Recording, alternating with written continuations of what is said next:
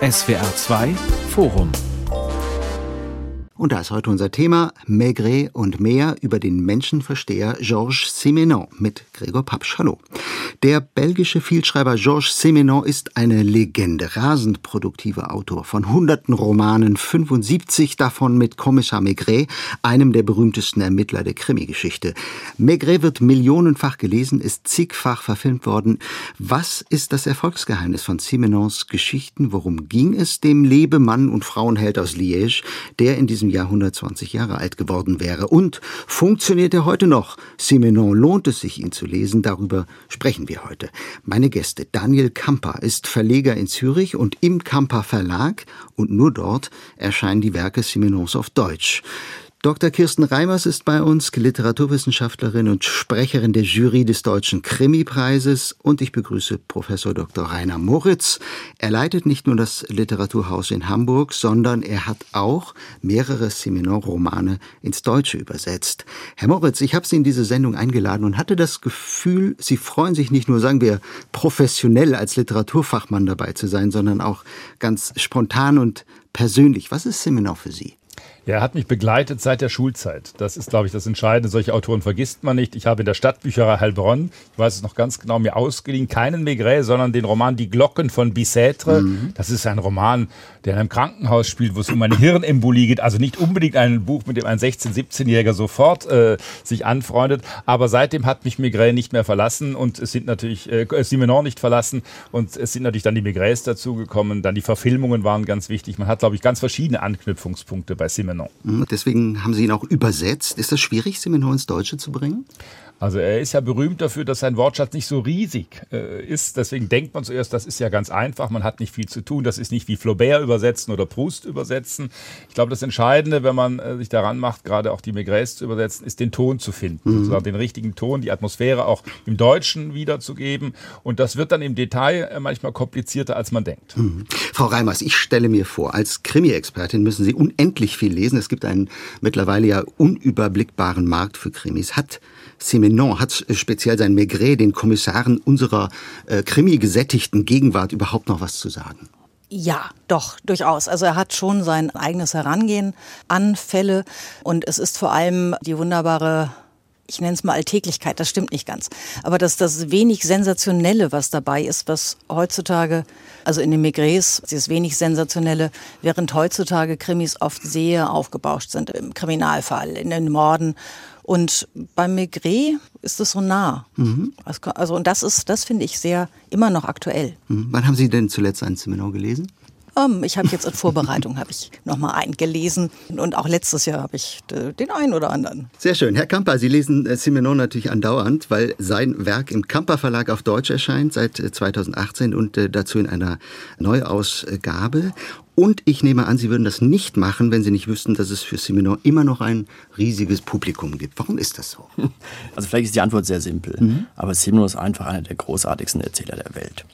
Und äh, heutzutage sind ja TV-Serien beliebter denn je und äh, rauben kostbare Lesezeit, aber beste Netflix äh, heißt Maigret und Simenon. Man kann einfach nicht aufhören, diesen Autor, diese Bücher zu lesen. Ein Satz, den ich immer wieder zitiere von Ferdinand von Schirach, der gesagt hat, kaum jemand weiß so viel über den Menschen wie Simenon. Und ich glaube, das ist der zentrale Punkt. Neben dem Erzählerischen einfach, man erfährt viel, sehr viel. Mhm. Am meisten vielleicht über den Menschen und über sich selbst auch. Also dann, Herr Kamper, gleich am Anfang vielleicht die unmöglichste aller Fragen. Was ist denn Ihr Lieblingsbuch von Georges Simenon und warum? Ich verweigere eine Antwort. Das können Sie hier nicht machen. Das können Sie nicht machen. Nein, nein, nein, das mache ich natürlich nicht. Also ich verweigere die Antwort als Leser, ja. weil ich äh, immer wieder neue Bücher entdecke und wieder lese. Ich gebe Ihnen eine Antwort als Verleger. Als Verleger ist die Antwort nämlich sehr einfach. Mein Lieblingsbuch und Zimmer ist immer das, was demnächst erscheint. Das habe ich mir und, schon gedacht, dass Sie das und, sagen. und Ende Mai erscheint zum Beispiel eine Neuübersetzung, eine grandiose Neuübersetzung von Elisabeth Edel und Wolfgang Matz von Den grünen Fensterläden. Kein Maigret? Kein Maigret, äh, ein großartiger Roman, ein Bilanzroman von Simenon. Er hat verschiedene Romane, wo Menschen, oft Männer, aber auch Frauen, Bilanz ziehen. Und hier ist ein Schauspieler im Mittelpunkt, der am Ende seiner Karriere steht, der weiß, ähm, er ist krank, er wird nicht mehr lange leben, er zieht sich zurück von der Bühne, er ähm, hat nicht mehr viel Zeit und er blickt zurück auf sein Leben. Das heißt, äh, eine typische Simenon-Situation, jemand, der Bilanz ziehen muss, der die Rechnung aufmachen muss für sein ganzes Leben. Mhm. Die Karten müssen auf den Tisch und diese Bilanz fällt natürlich nicht gut aus und äh, unglaubliches Buch. Mhm. Frau Reimers, gleiche gemeine Frage an Sie. Das Buch der Bücher oh. von Georges Simenon? Ganz, ganz schwer. Ich kann gar nicht sagen, dass es mein Lieblingsbuch ist. Es ist eines, das mich am meisten beeindruckt hat, mhm. sagen wir so. Das ist das Haus am Kanal. Also auch kein Maigret. Ich mag es wegen dieser Laborsituation, die da entsteht. Die junge Edme, die aufs Land muss, zu ihren, äh, weil die Eltern tot sind, die aufs Land muss, zu ihrer Familie, zu ihrer entfernten Familie, die sich schwierig einfinden kann in diese anderen Strukturen und diese, diese Atmosphäre des unterschwellig aggressiven, was immer wieder da ist und erwachende Sexualität erwachende Brutalität äh, hat mich sehr, sehr beeindruckt. Und auch wie es, wie es erzählerisch gemacht ist, dass die Atmosphäre, das ländliche, später auch das städtische, mit Händen greifbar ist. Das fasziniert mich immer wieder und ich habe keine Ahnung, wie Simenon das macht. Herr Moritz, das habe, Buch. Ich habe schlaflose Nächte gehabt in den letzten Tagen. Ich hätte mühelos nennen können, Sie haben es vorhin schon angesprochen, Maigret und die junge Tote. Mhm. Das war zufälligerweise der erste Roman, den ich äh, neu übersetzen durfte. Ich habe mich dann doch für einen mhm. Non-Maigret auch entschieden, für Das Blaue Zimmer, ein Roman, der 1964 erschienen ist. Der spielt auch nicht in Paris, spielt auch nicht in Südfrankreich, sondern wir sind in der Nähe von Poitiers. Wir haben eine Ehebruchsgeschichte. Äh, Toni, der Mann, und André, die Frau, beide verheiratet, lassen sich auf eine leidenschaftliche Affäre in einem blauen Hotelzimmer ein und dann gibt es einen harmlosen Dialog. Sie fragt etwas, er ist nach dem Beischlaf, wie das ja bei Männern häufiger vorkommt, soll nicht mehr aufmerksam, antwortet irgendetwas und diese lapidare Antwort führt dazu, dass eine Katastrophe sich entwickelt. Mordopfer haben wir plötzlich und vor allem kommt es dann eben zu Gesprächen zwischen Toni, dem Angeklagten, dem Kommissar, einem Psychiater, einem Untersuchungsrichter und plötzlich wird alles nochmal aufgedröselt und die Gefühle geraten durcheinander. Ein unglaublich dichtes Buch, ganz schmal, aber für mich eine der besten Normigres. Kleine Anmerkung äh, gleich dazu. Das Blaue Zimmer ist übrigens auch verfilmt worden und es gibt ein fantastisches Hörspiel, das können Sie nachhören in der ARD Audiothek. Ich glaube, es ist nur ein paar Jahre alt. Es ist wirklich eine Empfehlung wert. Also, wir fassen zusammen. Für mich ganz interessant. Da hat jetzt also niemand von Ihnen einen Maigret-Roman genannt, beziehungsweise nicht als seine oder ihre Nummer eins. Dabei hat erst Maigret ja Simenon eigentlich berühmt gemacht. Was können wir denn daraus schließen? Wir können Verschiedenes darauf schließen. Ich glaube, wir sollten die Maigrets nicht abwerten, aber aber er hat sich natürlich mehr getraut in den harten Romanen. Er hat sie ja die harten Romane äh, genannt. Das heißt, er hat sie auch in seiner eigenen Rangfolge höher gestellt äh, als die Maigres, äh, so sehr er die geschätzt hat. Er musste ja auch äh, viel Geld verdienen. Nein, ich glaube, wir sollten daraus keine großen Schlüsse ziehen. Äh, diese harten Romane, die Non-Maigres, sind interessanterweise bis heute, ich stelle das immer wieder fest, äh, weitaus weniger bekannt. Man kann Leute wirklich hinschubsen zu diesen äh, Non-Maigres und dann merkt man, was das eben an Psychologie ist, was das wirklich auch für Romane sind, die die mittenstehen in der Literatur des 20. Jahrhunderts, die sich vor keinem anderen großen Romancier verstecken müssen. Hm. Herr Kamper, die grünen Fensterläden, das blaue Zimmer, das Haus am Kanal, kann man sagen, da gibt es etwas, das diese Bücher schon verbindet? Also wenn wir überlegen, was ist das Typische an Simenon? Naja, das ist schon, ähm, gibt diesen berühmten Satz von Simenon, mein Stil, es regnet. Es ist diese Schnörkellosigkeit der Sprache. Mhm. Ja, also es ist aber auch dann äh, die Präzision, mit der er Figuren zeichnet, die Atmosphäre, die er mit wenigen Worten heraufbeschwören kann. Alle seine Romane findet auch diese Schonungslosigkeit, mit der er seine Geschichte auf ihr Ende zusteuern lässt. Ja. Und ähm, Simenon ist immer spannend, auch wenn kein Mord passiert. Und er erzeugt diese Spannung mit den einfachsten Mitteln. Und das zeichnet eben diese Bücher aus. Bei Simenon wird wirklich Lesen zum sinnlichen Erlebnis. Also man sieht, man hört, man riecht und schmeckt. Und das ist eigentlich ein bisschen egal, ob, ob, ob dieser Roman von Simino, der ja sehr geografisch sehr, sehr breit gefächert war, ob ein Roman von Simino jetzt in New York spielt, eben in Paris natürlich, aber auch an der Côte d'Azur oder in Poitiers oder in Flandern oder, oder in der Wüste Arizonas. Also es ist wirklich ein sinnliches Erlebnis mhm. mit einfachsten Mitteln. Und das versuchen viele Autoren, es gibt immer viele Autoren, die sagen, es ist so einfach. Aber wie macht er das? Und man kann es eben nicht so nachmachen. Vielleicht kann man zu den einfachen Mitteln gleich noch eine kleine Anekdote nachschieben, die sehr, sehr typisch, glaube ich, ist, äh, als äh, Simenon Anfang der 20er nach Paris kam, hat er alles Mögliche geschrieben, auch unter Pseudonym äh, geschrieben, hat er versucht Fuß zu fassen und der wollte für Le Matin die berühmte Zeitung schreiben und dem Feuilleton von Le Matin stand Colette vor, die Grande Dame ja. der französischen Literatur, die damals noch gar nicht so alt war. Simenon hat Texte eingeschickt und Colette hat immer nur ganz kurz geantwortet, ja, ja, sehr schön, aber viel zu literarisch, viel zu literarisch, lassen Sie das. Und dann hat er den Text wieder überarbeitet, Colette hat wieder zurück, nein, das sei immer noch zu literarisch, das sei zu viel Schnickschnack. Und dann erst beim dritten, vierten Mal hat es dann geklappt und äh, Colette hat einen Text, ich glaube es war 1923, von Simenon abgedruckt und er hat hinterher noch oft auch in Interviews gesagt, er zündet verschiedene Kerzen für Colette an, weil sie ihm den entscheidenden Anschluss gegeben hat zu dieser Schnörkellosigkeit, wie es Daniel Kamper gerade beschrieben hat, zu dieser Schlichtheit, zu dieser Einfachheit. Ja, nicht literarisch schreiben. Das Phänomen ist, ja, nicht literarisch schreiben und so Literatur hervorzubringen. Das ist das mhm. Kunststück. Frau Reimers, äh, Herr Kamper hat vorhin von der Figurenzeichnung gesprochen. Was macht für Sie als Krimi-Expertin die Bücher von Simenon so spannend? Da geht es ja oft um Mord und Totschlag. Aber worum geht es ihm äh, wirklich? Ich lese immer wieder, er ist gar nicht so sehr an den Verbrechen interessiert, ja. der Verbrechensaufklärung, sondern eben fast noch mehr an den Menschen, die eine Tat begehen, wie sie sich im Verlauf dieser Tat, der Planung, dem Nachgang verwandeln. Ja, also es geht tatsächlich auch in meinen Augen eher um die Menschen und weniger um die Aufklärung. Und ich finde auch tatsächlich, die Migrés und die Non-Migrés sind in den Themen gar nicht so unterschiedlich. Auch im, im, Umgang mit Figuren und auch mit Stoffen gibt es eine Menge Überschneidung. Gut, sie sind von einem Autor, darum gibt es das, aber sie werden oft so gegeneinander gestellt. Und ich finde, das trifft es überhaupt nicht. Äh, Seminon nähert sich seinen Menschen mit so einem, seinen Figuren mit einem soziologischen Interesse. Also im Mittelpunkt stehen oftmals weder nicht so sehr die Einzelpersonen, sondern die Figuren, wie sie miteinander agieren, mehr die Strukturen von Beziehungen und wie in diesen Strukturen, die durch Konventionen geprägt sind, durch Verbote, durch Tabus, durch nicht ausgesprochenes, durch Riten, die erst durch die Beobachtung klar werden. Und durch diese Strukturen sind diese Figuren eingeengt und, und äh, daraus entsteht oft so eine, so eine Atmosphäre des, boah, wie soll man sagen, auszubrechen oder entsteht, mhm. entsteht erst eine, eine Aggressivität, weil Strukturen so einengend sind. Also ich finde zum Beispiel ganz wichtig äh, oder für mich äh, zentral bei Simeno ist ein Satz, den er jahrzehntelang immer wiederholt hat. Er hat gesagt, es gibt keine Verbrecher. Jetzt äh, interessant für einen Autor, der oft welcherweise als reiner Krimi-Autor angesehen wird. Und mhm. das zeigt eben auch ein bisschen den Humanisten Simenon, der in seinen Büchern auch und auch also gegen die Todesstrafe gekämpft hat, die, die damals zu Lebzeiten noch in Frankreich existierte.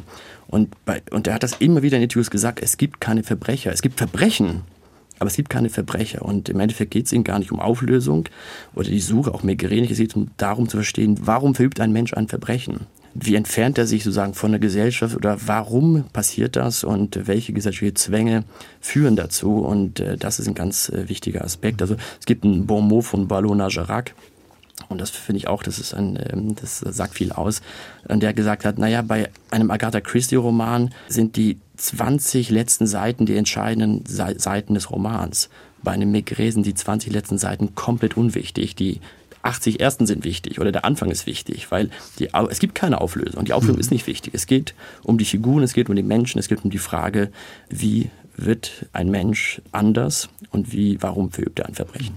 Das hat, glaube ich, ganz entscheidend mit der Figur Jules Maigret natürlich zu tun, mit seinem Weltbild zu tun.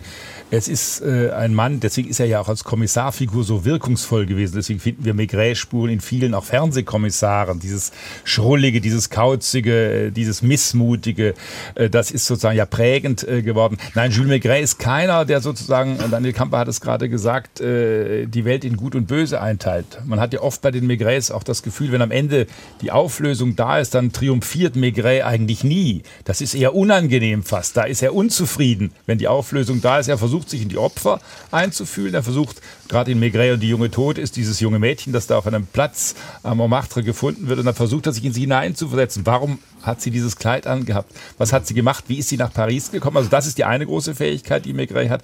Und die andere ist eine Art Fatalismus äh, in unserer Welt. Das ist äh, nicht zu unterscheiden, was gut und böse ist. Deswegen ist der Verbrecher auch nicht die zu verdammende Person. Und deswegen ist die Auflösung, wie es gerade anklang, auch so unwichtig. Und auch jeder kann zum Verbrecher werden. Jeder kann eine Tat begehen. Auch da ist er ja nicht festgelegt auf irgendwelche sozialen Strukturen oder so etwas. Die Verbrecher bleiben Menschen und damit auch die Verbrechen aus einem menschlichen äh, Konflikt heraus. Ein Menschenkenner, ein Menschenversteher, so haben wir ja auch bewusst diese Sendung äh, genannt. Kann man sagen, Herr Kamper, mit äh, Simenon ist der psychologische Kriminalroman erfunden worden, wie ihn dann beispielsweise Patricia Highsmith zur Perfektion gebracht hat. Highsmith hat ja über Simenon gesagt, er sei für sie der größte Erzähler unserer Tage. Simenon ordnet nichts, rückt nichts gerade, sondern sorgt eigentlich nur noch mehr für Verwirrung und Unordnung. Ja, absolut. Ich glaube, heutige Leser von, von Donna Leon, Martin Walker, Louis Penny oder Banalek, die kommen alle von Simenon. Er hat mhm. den atmosphärisch, den menschlichen, den psychologischen Krimi erfunden und hat mit dieser Krimi-Tradition gebrochen, die auch toll ist, die am Anfang ja da war, ähm, ähm, die von Sherlock Holmes kommt. Ich kann es immer vielleicht so sagen, bei Maigret ist Intuition statt Indizien, Psychologie statt Action. Und ähm, es wäre zum Beispiel ganz, ganz falsch, ähm, eine Lupe auf ein Cover von einem Maigret drauf zu machen, weil eine Lupe spielt überhaupt keine Rolle bei Maigret. Ja, der Mensch schaut da wirklich ganz tief in die Seele der Menschen hinein. Und ähm, ich glaube, ähm, er hat da äh, diese psychologische Krimi-Tradition wirklich begründet und das vor, vor langer, langer Zeit. Und das macht ihn ja auch so zeitlos. Literarhistorisch ist Simenon gar nicht mal der Erste, der psychologische Kriminalromane schreibt. Es gibt mit Marie Belloc Lowndes und noch einem zweiten Richard Austin Freeman, durchaus schon zwei ähm, aus dem amerikanischen Raum, die Kriminalromane geschrieben haben, in denen eher der Verbrecher im Mittelpunkt steht oder in denen der Verbrecher bekannt ist und es eher um die Frage geht, wie kommt es zu diesem Verbrechen. Mhm. Aber Simenon ist derjenige, also da würde ich Herrn Kamper zustimmen, der, der stärkere Spuren dahinter lassen hat, der das vertieft hat, der es, ver, der es perfektioniert hat. Mhm. Dieses, diese Einfühlung. Und vor allem eben für das wirklich breite Publikum reden wir über äh, Maigret, diesen legendären Kommissar und die Welt, in der er ermittelt.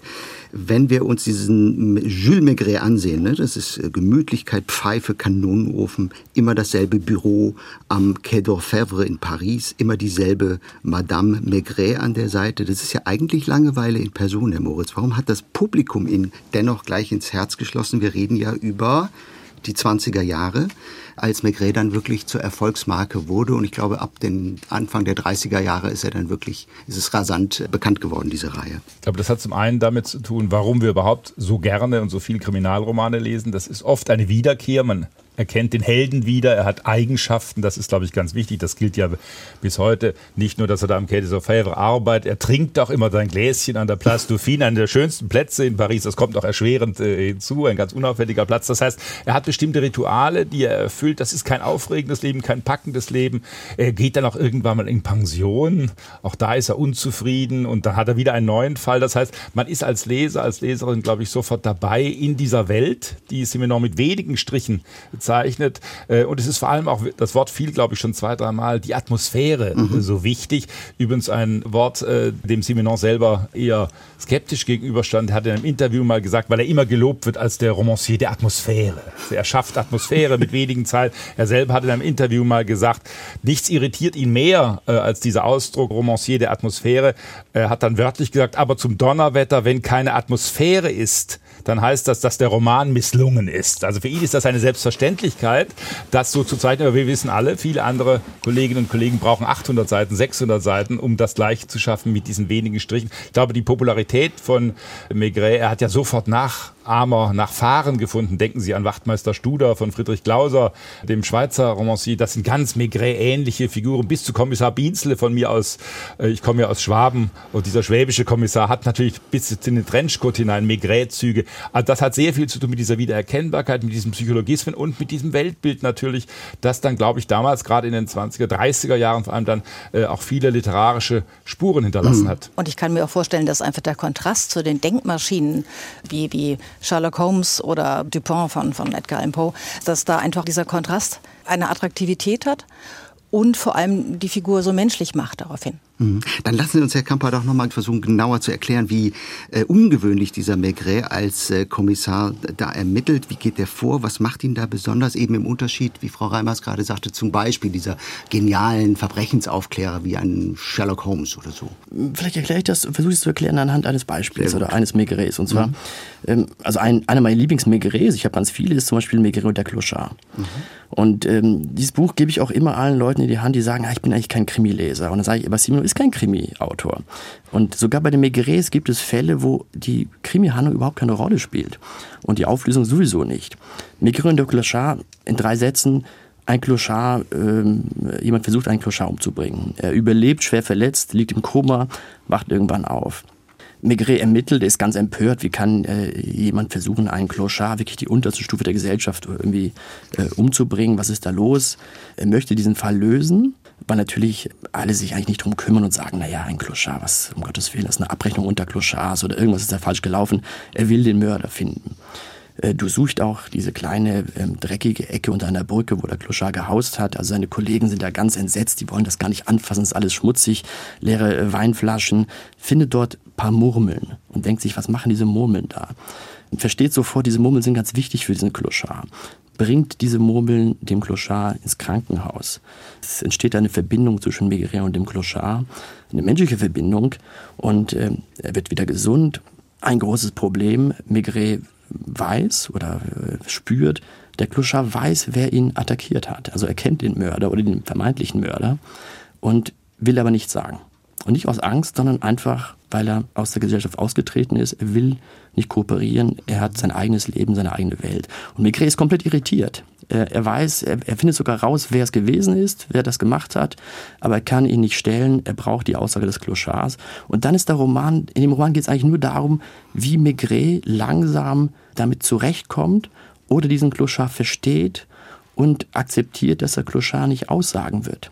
Also im Endeffekt, es gibt keinen, keine Festnahme, es gibt aber eine sagen, Schule des Lebens für Maigret, der versteht, warum ist dieser Clochard Clochard geworden. Das war ein angesehener Arzt, der ausgestiegen ist und äh, der für sich äh, Entscheidungen getroffen hat. Im Endeffekt, in einem Satz, es ist ein Roman über Freiheit. Mhm. Und, und das zeigt zum Beispiel, ja, das ist wunderschön. Ich meine, Sim, äh, Clochard ist ja auch ein gutes Stichwort, Maigret. Und der Clochard Simenon hat ja den Erfolg seiner Maigrets damit erklärt, äh, dass er das Leben der kleinen Leute zeigt, wie es ist. Was ist das für eine Welt, in Simenons Büchern. Ja, das sind, äh, es klang gerade schon an, wenn wir nur an die Paris-Romane denken, dann sind das eben natürlich manchmal auch Romane, die im 16. Arrondissement spielen, die in feinen Gegenden äh, spielen, aber da sind die Abgründe ja oft noch mal größer.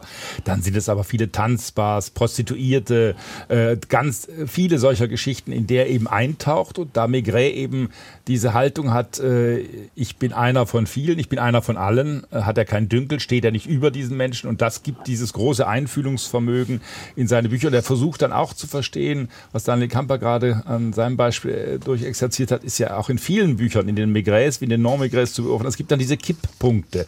Er versucht zu verstehen, warum handeln Menschen plötzlich so, wie man es eigentlich nicht einschätzen kann. Und dann passiert etwas ganz äh, Merkwürdiges. Die Phantome des Hubmachers, um vielleicht ein Beispiel noch zu nennen, das ist dieser berühmte Roman, der mit Charles Aznavour in einer der Hauptrollen verfilmt wurde. Und auch da gibt es so einen Kipppunkt. Er will verheimlichen, dass er seine Frau umgebracht hat, muss deswegen alle, die mit seiner Frau an Weihnachten zusammenkommen, umbringen. Aber dann kommt plötzlich eine Prostituierte äh, über den Weg, die bringt er völlig sinnloserweise um. Und das ist das Ende äh, des äh, Hutmachers in gewisser Weise. Also diese mhm. Kipppunkte haben Maigret interessiert und die äh, machen die Romane gerade äh, so ungeheuer aufregend.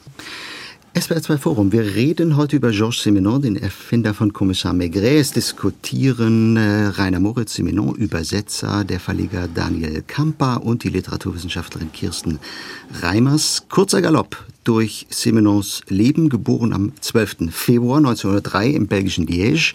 Kein Franzose also, Zeitungsjournalist, dann zieht es ihn nach Paris, er führt ein schillerndes Leben, liebt die Frauen und er entdeckt, dass ihm das Schreiben leicht von der Hand geht, produziert ein Buch nach dem anderen in Atem beraubendem Tempo. Erst in Paris, dann später in den USA, dann zurück in Europa, in der Schweiz, wo er 1989 gestorben ist. Herr Kamper, 75 Maigres, über 100 Non-Maigres, 150 Erzählungen, 1000 Kurzgeschichten, äh, dazu hunderte Groschenromane in seiner frühen Zeit, die unter verschiedenen Pseudonymen veröffentlicht sind. Wie kann ein Mensch so viel schreiben? er war in einer sehr guten Schule am Anfang. Vielleicht war das, äh, war diese, dieser Journalismus, äh, die Groschenromane waren eine gute Schule, um schnell schreiben zu lernen.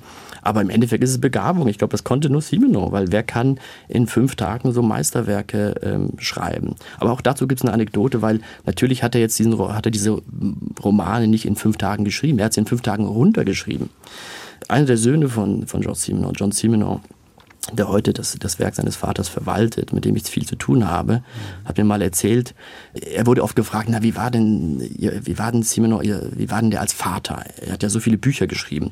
Da hat der, der Sohn immer gesagt, naja, er hatte wahnsinnig viel Zeit für uns Kinder, war der perfekte Vater, weil er hat ja seine Romane in fünf Tagen geschrieben. Und auch wenn er drei Romane pro Jahr geschrieben hat, oder vier, hat er wahnsinnig viel Zeit für uns Kinder gehabt und war wirklich ein grandioser Vater. Aber und das hat der John Simenon äh, schon als kleines Kind bemerkt. Er hat dann gesagt, aber wir haben immer als Kinder gemerkt, wann er angefangen hat, einen Roman zu schreiben, weil er auf einmal am Tisch beim Mittag- oder Abendessen ein bisschen abwesend war. Und dann hat es im Kopf schon gearbeitet. Und im Endeffekt ist es ja auch das Geheimnis von, von Simenon. Er hat ja angefangen, seinen Roman niederzuschreiben eigentlich der Roman war im Kopf komplett fertig. Und ich glaube, das muss man erstmal können. Also das ist einfach eine großartige Begabung. Ähm, dazu kann man, glaube ich, nur voller Ehrfurcht äh, stehen und staunen, wie er das gemacht hat. Weil er ist auch ein Autor eines großen Werks, aber da gibt es ja 20, 30, 40 wichtige Meisterwerke. Also darum ist es auch so schwierig zu sagen, was ist Ihr Lieblingsbuch. Es gibt wirklich bei den Migrés 10, 15 tolle Migrés, grandiose Migrés. Es gibt 20, 30 grandiose Normigrés und sogar ein weniger grandioser Maigret oder Non-Maigret ist immer noch ein wahnsinnig guter Roman und oft sehr viel besser, als was man heute äh, zu lesen bekommt. Es gibt ja die wunderbare Anekdote dazu, ich weiß nicht, ob sie wahr ist, zumindest sonst ist sie zumindest gut erfunden, dass Alfred Hitchcock bei Simenons zu Hause anruft, er verlangt den Meister zu sprechen, er soll die Antwort bekommen, nein, das geht jetzt nicht, er hat gerade einen Roman begonnen und dann soll Hitchcock am Telefon geantwortet haben, gut, dann warte ich, bis er fertig ist. Also das ist natürlich das nochmal im Kern äh, zusammengefasst. Ich habe, wie gesagt, keine Ahnung, ob die Geschichte so stimmt, aber sie trifft es natürlich genau. Aber man muss, glaube ich, gleich dazu sagen, wenn wir auch äh, sicher gleich noch versuchen, äh, Simino auch literarisch nochmal einzuordnen, naja. äh, dass ihm diese Vielschreiberei in Anführungszeichen natürlich auch geschadet hat. Äh, weil es ist die Haltung natürlich auch im Feuilleton, in der Literaturkritik, einer, der so schnell schreibt, der äh, das so runterschreibt im wahrsten Sinne des Wortes, das kann kein großer Roman sein. Nein, man braucht fünf Jahre, man muss feilen an jedem Wort, man muss alles überarbeiten. Dann kann eigentlich nur ein großer Roman entstehen. Ich bin auch der Meinung, dass diese Einschätzung falsch ist, aber diese in Anführungszeichen Vielschreiberei hat ihm nachhaltig über viele Jahrzehnte geschadet und äh, deswegen haben viele auch einen Bogen um ihn herum gemacht. Ja, das können ja nur leichte Romane, Boulevardromane sein, die so schnell geschrieben hm. sind. Aber er hat diese Zuschreibung des Schnellschreibers schon auch gern gehabt. Ne? Also er hat sich schon geschmeichelt gefühlt, er hat sie auch durchaus vermarktet. Also ich kann da auch eine Anekdote erzählen, die mir begegnet ist. Äh, Simenon sollte ein Roman mal, glaube ich, in einem öffentlichen Glaskäfig äh, verfassen. Das ist ein Event, das nie stattgefunden hat, weil die auftraggebende Zeitung Zeitung, glaube ich, pleite gegangen ist. Aber die Geschichte ist legendär und spricht natürlich Bände, Frau mhm. Reimers, oder? Ja, ich bin sehr neidisch äh, ab dieser dieses Vermögens, so schnell zu schreiben und dann auch noch so schnell, so gut zu schreiben. Aber, und da stimme ich Herrn Moritz zu, es hat tatsächlich, also auch in der Literaturwissenschaft hat das äh, Spuren hinterlassen, dieser Ruf als Schnellschreiber. In mehreren äh, Standardwerken zur Kriminalliteratur wird Maigret äh, und Simenon, das wird so ein bisschen oh, am Rande behandelt, weil mhm. es ist ja ein Vielschreiber, das ist Kolportage, das ist jetzt nicht so wichtig, das ist Schemaliteratur, was ja überhaupt nicht zutrifft. Wir reden gleich noch über die literarische Einordnung. Aber vorher sollten wir, genau um das machen zu können, äh, kurz nochmal auf diese Nomegres zu sprechen kommen. Das sind ja eigentlich sogar die meisten Romane. Simenon hat in dem Zusammenhang, der Begriff äh, fiel vorhin schon von den Romans durs gesprochen, von den harten Romanen. Herr Moritz, was hat er denn eigentlich genau darunter verstanden? Ja, das ist eine gute Frage. Sie sind, glaube ich, schon, wenn man sie von ihren Plots her anschaut, oft härter, brutaler. Die Psychologie ist noch schärfer ausgearbeitet. Man erträgt es manchmal kaum. Einer meiner Lieblinge unter den harten Romanen ist Sonntag, ein Roman, der in einem Restaurant im Süden Frankreichs spielt. Und da beschließt ein der Restaurantbetreiber, seine Frau hat das Geld, hat das Sagen, er hat immer Affären, auch dann mit einem Zimmermädchen. Und dann hat er plötzlich von einer Seite auf die andere genug von seiner Frau und sagt, es gibt nur eine Lösung, äh, ich muss sie umbringen. Er bereitet das akribisch vor, will sie mit Arsen, das bietet sich in einem Restaurant an, äh, vergiften, äh, orientiert sich in der Bibliothek, wie mache ich das am geschicktesten? Und man ist beim Lesen völlig gespannt, wird das klappen? Es ist der Tag festgelegt, es wird ein Sonntag sein und es löst sich völlig vom Anlass. Das ist wie immer bei Simenon das Interessante. Es hat dann plötzlich mit seiner Geliebten, die eine unwichtige Person ist, nichts mehr zu tun, mit der Frau nichts mehr zu tun. Es muss geschehen, es wird geschehen. Ich bin bis heute nicht ganz sicher, ob es am Ende klappt. Das ist sehr geschickt auch offen gelassen. Also das ist, glaube ich, etwas, äh, das Harte in einem Aspekt zumindest, dass das Ganze eben nochmal eine solche Schärfe annimmt, äh, dass man das kaum aushält beim Lesen. Ja, ich würde das vielleicht ein bisschen relativieren, weil ähm, es gibt auch Romane, wo das Thema eigentlich ähm, ein ganz anderes ist vielleicht. Mhm. Ähm, aber ich glaube, die Härte ist dann in der Tat vielleicht die, die Romane führen zum Zwang der Introspektion. Also im Endeffekt gibt es ganz oft Figuren bei Simino, die sich selbst nicht kennen und die auf einmal gezwungen werden durch ähm, etwas. Und das kann ähm, eben eine Unzufriedenheit sein, das kann irgendwie alles Mögliche sein, ähm, gezwungen werden, ähm, sich selbst mit sich selbst zu beschäftigen und äh, Bilanz zu ziehen. Und ähm, eine meiner liebsten Romane von Simino sind die Glocken von Bicêtre. Gebe ich auch oft eben vielleicht Simino Skeptikerin, weil da geht es um einen ähm, sehr berühmten, sehr mächtigen Journalisten, äh, Chefredakteur ähm, einer Zeitung in Paris und ähm, äh, der sich jede, jede Woche einmal im Restaurant trifft mit, mit Politikern, mit Geschäftsleuten. Er ist also wirklich so der Pressezar. Und auf einmal hat er einen Schlaganfall, wacht dann im Krankenhaus auf, kann nicht mehr reden, ist halbseitig gelähmt und jetzt macht, ein Roman, äh, jetzt macht Simino einen Roman, der auch ein bisschen länger ist als seine übliche, üblichen Romane, darüber, dass dieser René Maugras heißt er, glaube ich, mhm. dass er auf einmal natürlich ein Teil von ihm möchte wieder zurück, möchte wieder sprechen können, möchte sich wieder bewegen können, möchte zurück in seine alte Rolle, äh, möchte da aus diesem gefangenen Körper wieder ausbrechen. Und ein zweiter Teil möchte ist eigentlich zufrieden damit, endlich aus diesem Hamsterrad rausgekommen zu sein.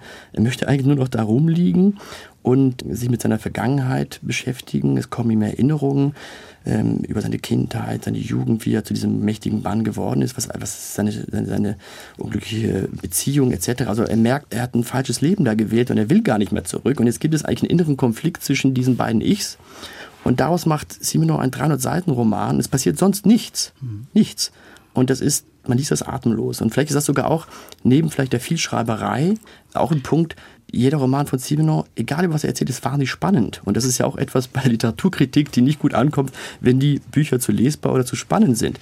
Bei den Glocken von Bisset passiert nichts. Es ist letztlich ein innerer Monolog, ist letztlich ein Monolog. Ja, ne? mhm. und das können Sie mit Marcel Proust, mit James Joyce, mit Virginia Woolf vergleichen, wirklich. Mhm. Und, und es ist, ähm, man kann nicht aufhören, das zu lesen und es ist unglaublich radikal und äh, unglaublich eindrücklich. Mhm. Ist es eigentlich Zufall, Frau Reimers, dass einige seiner besten Nomegres, also beispielsweise die Glocken von Picetro oder wie ich ja finde auch der Mann, der den Zügen nachsah, im äh, zeitlichen Umfeld von Camus, von Sartre entstanden sind? Nein. Nein, seine Werke entstehen ja nicht im, im luftleeren Raum, sondern er steht im, im, im, Austausch und Kommunikation mit anderen Autoren und kriegt dann natürlich auch diese Ideen des Existenzialismus oder ähnliches mit. Mhm. Also was mich natürlich interessiert ist, was ist das für ein Menschenbild, das da in den, in diesen, gerade in diesen Normegräs auch zum Vorschein kommt? Vielleicht kann man das, mhm. weil Sie den, äh, der Mann, äh, der den Zügen nachsah, gerade erwähnt haben, das ist ja auch so ein ganz bezeichnender Roman. Ein Mann, der ausbricht aus einer befriedigenden Existenz. Er ist Prokurist in Groningen und plötzlich plötzlich, äh, die Firma steht vor der Pleite und er verlässt alles. Er geht weg, er will als Lebemann in Amsterdam und Paris sich durchstellen. Das misslingt natürlich und er wird zum Mörder letztlich. Der Roman ist 1938 äh, erschienen.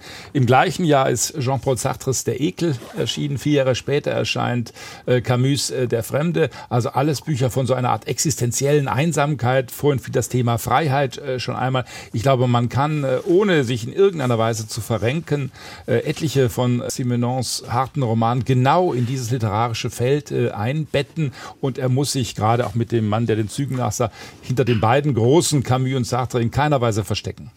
Es gibt noch einen Punkt, über den wir reden sollten. Simenons Welt ist eine von Männern dominierte Welt, zumindest seine Protagonisten fast immer Männer. Ist das, Frau Reimers, allein der Zeit geschuldet? Gibt es bei Simenon andere Gründe? Da komme ich auf etwas zurück, was ich anfangs schon mal gesagt hatte. Äh, Seminon guckt stark darauf, wie, wie die Strukturen innerhalb einer Gesellschaft ist. Oder was heißt, äh, kann das, kann das sehr gut nachzeichnen. Ähm, und natürlich ist die Gesellschaft Männer geprägt. Und das spiegelt sich dann natürlich auch in den Büchern wieder aber er spürt auch die Dynamiken, die da drin sind. Mhm. Die Frauenfiguren sind den Männern oftmals ausgeliefert. Sie sind nicht unbedingt alle Opfer, sie haben aber Beschränkungen in ihren äh, in ihrer, äh, wie sie sich bewegen können. Das ist dann immer ganz spannend, wenn, wenn Witwen auftauchen, die haben ein bisschen mehr äh, Bewegungsfreiheit, auch bei, bei äh, Simenon. Mhm. Aber gleichzeitig zeigt er auch, also nicht nur die Frauen sind in ihrer Bewegung beschränkt, auch die Männer stoßen an die Grenzen ihrer Rollen. Mhm. Es gibt relativ, finde ich, also auffällig viele überforderte Männer, die mit ihrer Männerrolle, mit diesem, mit dem, was zugeschrieben wird, ähm, nicht zurechtkommen. Schikrul finde ich da sehr eindeutig. Das spielt oder ist auch 38 geschrieben. Ähm, das ist eins der wenigen, die, äh, einer der wenigen Romane, die zeitlich stark eingeordnet sind. Man weiß, oder es wird mehrfach erwähnt, dass äh, Hitler an der Macht ist oder beziehungsweise dass der Nationalsozialismus an der Macht ist, dass es Konzentrationslager gibt in Deutschland. Darum ist Hans Krull, der Cousin, nach Frankreich geflohen zu seiner Familie, die dort auch deutschstämmig lebt, ausgegrenzt ist. Also spiegelt so ein bisschen Diskriminierung, äh, Migrationshintergrund, das kommt da mit rein, was eigentlich auch alles sehr, sehr aktuell ist wieder. Und gleichzeitig merkt man, wie diese drei männlichen Figuren, der alte Vater, der Sohn und der dazugekommene Cousin, überfordert sind mit der Rolle, die sie als Mann spielen. Und das mhm. finde ich also finde ich sehr modern und sehr faszinierend, was da passiert. Herr Moritz Simenon und die Frauen, das ist ein Kapitel für sich. Also mit 10.000 will er angeblich geschlafen haben. Das hat der Federico Fellini mal in einem Interview gesagt. Das ist rechnerisch gar nicht möglich, Herr Patsch. Das wurde vielfach nachgerechnet. Das scheint mir doch eine kleine Übertreibung zu Gut, sein. aber er hat es gesagt. Er war zweimal verheiratet. Er hatte zeitlebens zahllose Affären. Und äh, ja, nochmal zu seinem Frauenbild. Äh, über Madame Maigret hat er mal gesagt, das Idealkonzept einer Ehefrau. Was mir noch ein Macho? Ja, natürlich hat er sozusagen Frauen in seinem Privatleben gebraucht. Es gibt diese berühmten Geschichten, dass quasi Sex für ihn ein Entspannungsfeld war. Er hat geschrieben und dann Gott sei Dank war das Zimmermädchen oder wer auch immer in der Nähe und dann wurde nicht lange gefackelt. Das wäre heute nicht mehr in dieser Form auch beschreibbar zum Glück. Aber ich glaube, in seinem Roman ist das doch etwas anderes, äh, weil es klang gerade schon an, da dieses Verständnis auch für Frauen ist, für Opfer äh, das Verständnis. Ich habe vorhin die junge Tote erwähnt. Es gibt ganz böse Frauenfiguren. In meinem Lieblingsroman Das blaue Zimmer ist André nun wirklich eine der perfidesten Frauenfiguren im Werk. Aber das ist, glaube ich, nicht so einfach auf einen Nenner zu bringen, dass er sozusagen ein völlig verkrustetes Frauenbild darstelle in seinen Büchern. Das wäre, mhm. glaube ich, ganz falsch. Und Sie haben Madame Maigret erwähnt. Ich bin sehr froh, dass die sehr gut kochende Madame Maigret heute auch noch äh, zu Wort kommt. Äh, die ist ja eine stille Begleiterin, aber eine mit großem Einfluss. Äh, die, man sollte Madame Maigret nicht unterschätzen. Und dazu kommt, das klingt äh, in wenigen Texten an diese Kinderlosigkeit. Das ist ein Punkt, äh, der nicht oft erwähnt wird wird. Aber Familie Maigret hat das Problem, in Anführungszeichen, äh, keine Kinder zu haben. Auch das wird eingebaut in diese Geschichte. Äh, ein schillernder Name noch, Josephine Baker. Also mit der Ikone der 20er, mit der Tänzerin war äh, Simenon liiert. Er wollte sie heiraten, hat sie deshalb nicht geheiratet, Herr Kamper, weil Simenon Sorge hatte, künftig nur noch als Monsieur Baker zu gelten. Ne? Das spricht natürlich auch Bände. Wir müssen allerdings jetzt doch noch mal auf die literarische Einordnung zu sprechen kommen. Also Simenon hatte müssen wir gar nicht drüber reden, sehr viele Bewunderer, aber er hat sich offenbar auch selbst ja für einen großen Schriftsteller gehalten. Er war sich sicher, den Literaturnobelpreis zu kriegen, er hat ihn nie bekommen. Die Literaturkritik wusste nie so recht umzugehen mit ihm, er war für sie ein Phänomen, ein Rätsel oder einfach nur lecker, der Fall Simenon. Und ähm, Herr Kamper, eines der schönsten Zitate, die ich in dem Zusammenhang gefunden habe, stammt von Alfred Andersch. Der hat gesagt, es gibt einem den Verdacht ein, unser ganzes Konzept von Literatur könnte falsch sein. Das ist äh, Kritik an der Literaturkritik in diesem Fall berechtigt? Ja, aber heute auch nicht mehr, weil ähm, Seit doch einigen Jahrzehnten ist, glaube ich, der, der Rang Simenons wird nicht mehr debattiert. Es gibt so viele große, große Schriftsteller. Äh, Gabriel Garcia Marquez, Julian Barnes, ein riesiger Simenon-Fan, John Banville und Modiano. Übrigens, im Endeffekt hat, Modi hat Simenon vielleicht den Nobelpreis bekommen, aber als Modiano, weil Modiano ist unglaublich von Simenon beeinflusst. Äh, sehr kurze Romane, jedes Jahr ein Roman, eine ähnliche Atmosphäre. Äh, er hat, gibt das auch zu. Vielleicht hat Simenon als Modiano den Nobelpreis dann ein paar Jahrzehnte nach seinem Tod bekommen. Nein, es gibt so viele Fans von Simenon, großartige Schriftsteller, die für ihn trommeln. Ähm, ich glaube, heute ist der Rang Simenons als großartiger Literat, glaube ich, da und äh, steht da nicht mehr zur Debatte. Aber umso besser, also ich als Verleger denke halt immer, der literarische Rang ist schön, aber ich glaube, äh, die Krönung äh, eines jeden Autors ist doch, wenn er gelesen wird und besonders, wenn er auch noch Jahrzehnte nach seinem Tod gelesen wird. Und das ist bei Simon der Fall. Und das ist, glaube ich, die größte Ehre, die ein Autor haben kann. Das war jetzt noch nicht das Schlusswort. Es hätte eins sein können. Aber ich will schon noch mal die anderen beiden fragen. Wo steht er denn jetzt literarisch für Sie, Herr Moritz Simenon? Ich habe es gerade ja schon angedeutet, man kann ihn beispielsweise in das Feld des Existenzialismus mühelos äh, einordnen. Aber er hat natürlich auch, und das gilt ja für viele große Autoren, auch äh, eine Solitärrolle äh, in gewisser Weise. Er selber war, Sie haben es angedeutet, überzeugt äh, von seiner literarischen Qualität. Er soll ja auch immer empört gewesen sein, wenn ein anderer den Nobelpreis bekommen hat, auch als Camus ihn bekommen hat, soll er erregt gewesen sein, dass es jetzt wieder den falschen Franzosen äh, in Anführungszeichen äh, erwischt. Ich glaube, das gehört aber auch dazu. Nein, wenn man über all diese Hürden hinwegspringt, also diese Klischees, die über ihn existieren, zu einfacher Stil, zu geringer Wortschatz, das ist doch so schnell geschrieben. Ich glaube, das ist alles, Herr Kapper hat es gesagt, äh, Schnee von gestern äh, letztlich. Ich habe vor ein paar Jahren mal ein Simenon-Seminar gehalten und da waren auch zwei Teilnehmerinnen, die waren skeptisch. Ja, soll ich denn in diesem Kurs überhaupt teilnehmen? Worüber soll man denn da sprechen? Äh, eine ganze Woche lang bei Simenon. Und nach ein, zwei Tagen war ganz klar, als man sich in die Texte vertieft hat, da steckt so viel drin zwischen den Zeilen und äh, man hat auch die Stilmittel dann erkannt, äh, was genau was bewirkt. Also für mich ist er einer der ganz großen französischsprachigen Autoren des 20. Jahrhunderts. Es gibt nicht viele, die für mich über ihm stehen. Ich würde ihn, da stimme ich Ihnen zu, Herr Moritz, auch als solitär bezeichnen. Also er steht natürlich nicht isoliert, er steht im Zusammenhang mit allen Entwicklungen von Literatur und er schreibt ja lange Zeit, also von den 20er bis in die 70er Jahre hinein. Das heißt, da kommen auch viele Einflüsse rein. Trotzdem äh, ist es außer Frage, dass er von literarischer Bedeutung ist. Ich hatte auch in einem Seminar hatte ich zumindest einen Roman mal von ihm behandelt, nämlich äh, Die junge Tote. Und die Studierenden waren, waren angetan davon, waren von dieser Alltag, von dieser Lebensnähe angetan, von diesen mittleren Charakteren, von dieser Einfühlung. Also das geht bis heute, funktioniert es gut, dass auch junge Leute ihn gerne lesen. Und ich finde für den, was, was gar nicht so äh, zur Sprache kam, was ich aber sehr durchaus beeindruckt finde, ist, dass durch ich würde behaupten, durch die, Rom durch die Migré-Romane ändert sich das Bild der Polizei im Kriminalroman. Bis in die 20er, 30er Jahre rein ist der Polizist eher der, der tumbe Charakter, der den genialen Detektiv braucht, um etwas aufzuklären. Und mit Maigret taucht auf einmal ein mitfühlender Kommissar auf. Jemand, der, der tatsächlich kompetent Kriminalfälle lösen kann. Und ich glaube, das hat Wirkung bis heute einfach, dass sich das Bild der Polizei im Roman wandelt. Gibt es eigentlich Ihrer Meinung nach heute moderne Kriminalliteratur, die mit der Simenons, sagen wir mal, vergleichbar wäre, die ihr nahesteht, nahekommt? Ich würde schon sagen, man könnte Friedrich Arni durchaus so als in einer ähnlichen Tradition sehen. Arni traut sich auch so nah an seine Figuren heran.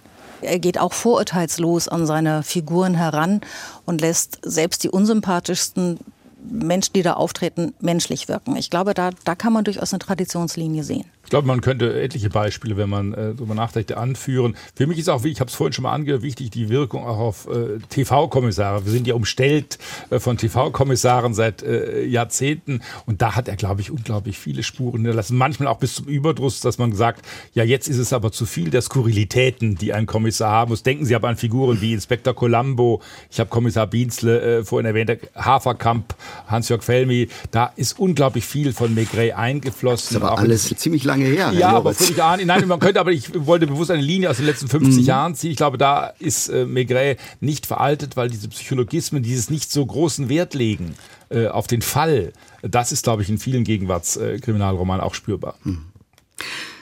Maigret und mehr über den Menschenversteher Georges Simenon. Das war das Thema heute im SWR2 Forum.